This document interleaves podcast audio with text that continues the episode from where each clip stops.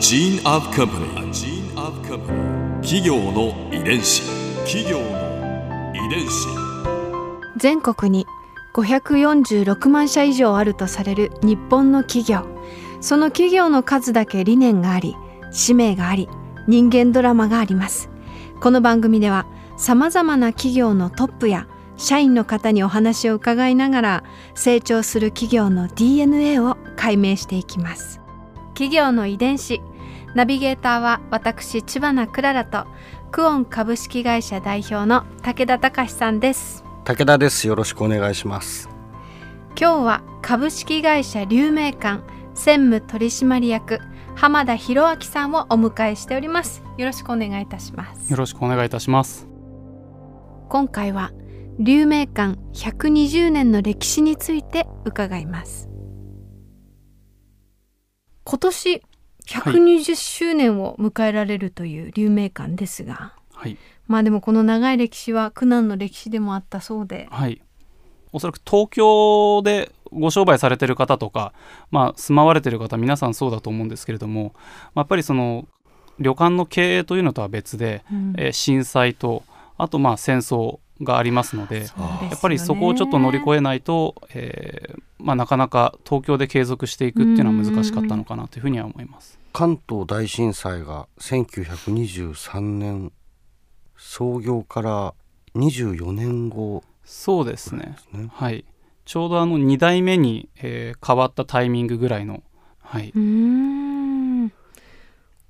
これもう焼けてしまったらそうですね。あのピもうンチですよね。そうですね。あの、まあ、当時抱えていた全店あの焼けてしまったというふうに、まあ、聞いていますので、まあ、旅館というのは、まあ、建物あっての、まあ、不動産商売の部分もありますので、うん。まあ、ちょっとそこが一番大きいなんと言いますか、えー最初の試練のとこだったのかなというふうには思います。へえ2代目はお名前は何とおっしゃるんはで、すか？えー浜田二郎さんという方でした。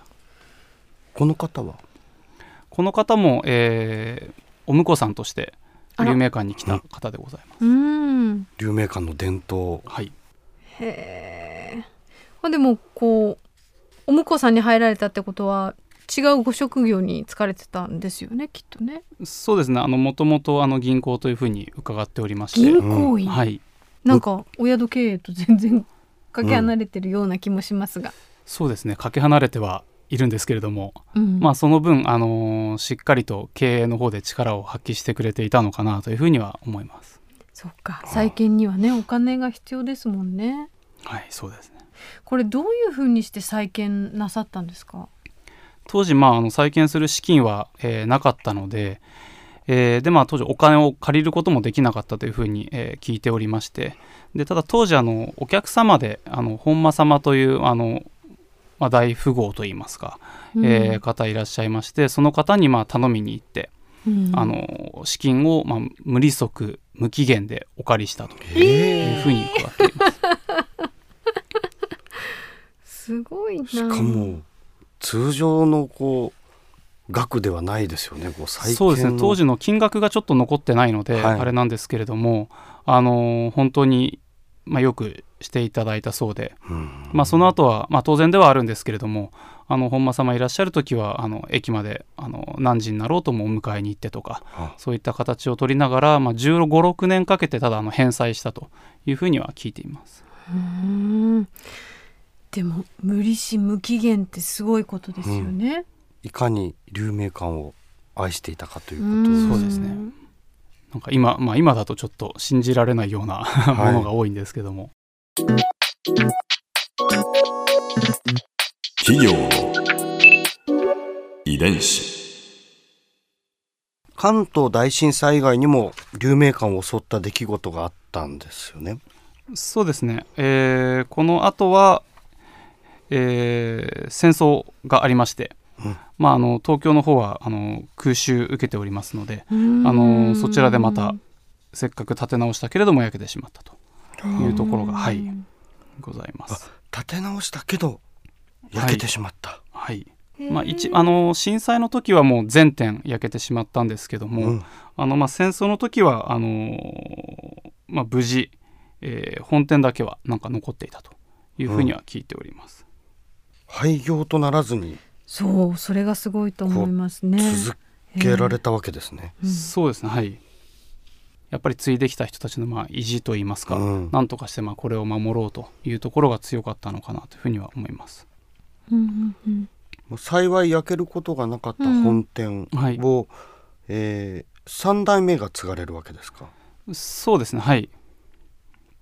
えっ、とまあ高橋さんという、まあ、うん。私の祖父にあたる方なんですけども、うん。だんだん近くなってきまし近た。づいてきました。この辺りだとちょっと記憶がありながら喋れるので、あえー、おじい様どんな方でいらしたんですか？えーとまあ、私、まあ、ちょっと働いてるところは、えー正直あの見たことがないんですけれども、まあ、自分の本当に家族の祖父として見てる限り、まあ、ちょっと私から見ても怖そうというか、ん。えーちょっと硬そうな印象はありましたね。高志さんもはい。婿養子。そうですね。はい。なんで私の、えー、と祖母が、えーとまあ、龍明館の、えーまあ、娘として生まれてきていてというところになります。でもこうお客様と対峙されるのはおかみさんですからね。うん。そうですね。はい。まあやっぱりあの特に私の祖母は小さい頃からあの旅館の中であの生活していて、うん。あのお客さんをお迎えすることもあったので、まあ、そういった意味で、まあ、向こう養子として途中から来る人間よりはやっぱりその思い入れも強かったでしょうし、えーまあ、お客さんに対してのなんていうんですかね、まああのまあ、看板娘じゃないですけど、うん。あのそういったところもあったのかなというふうには思います。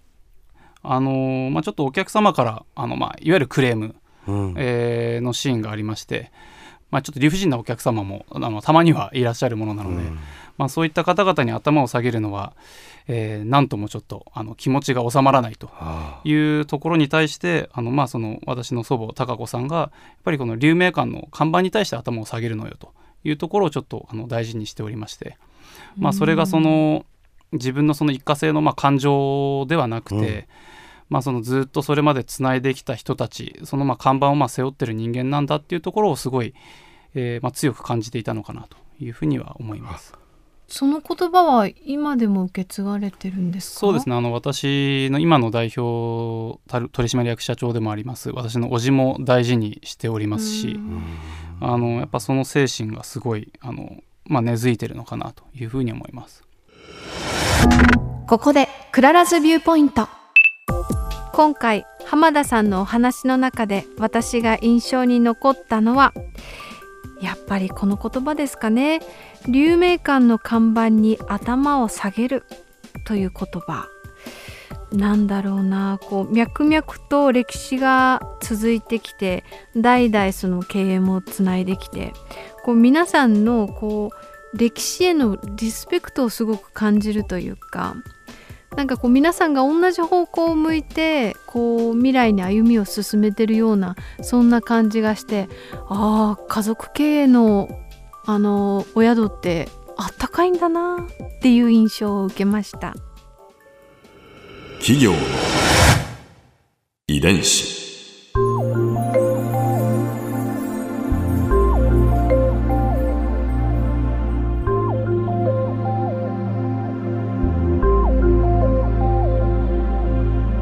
この番組はポッドキャストのほかスマートフォンタブレット向けアプリ JFN パークでも聞くことができます。お使いのアプリストアからダウンロードして企業の遺伝子のページにアクセスしてみてください。それでは来週もまたお会いしましょう。企業の遺伝子ナビゲーターは私千葉なクララとクオン株式会社代表の武田隆でした。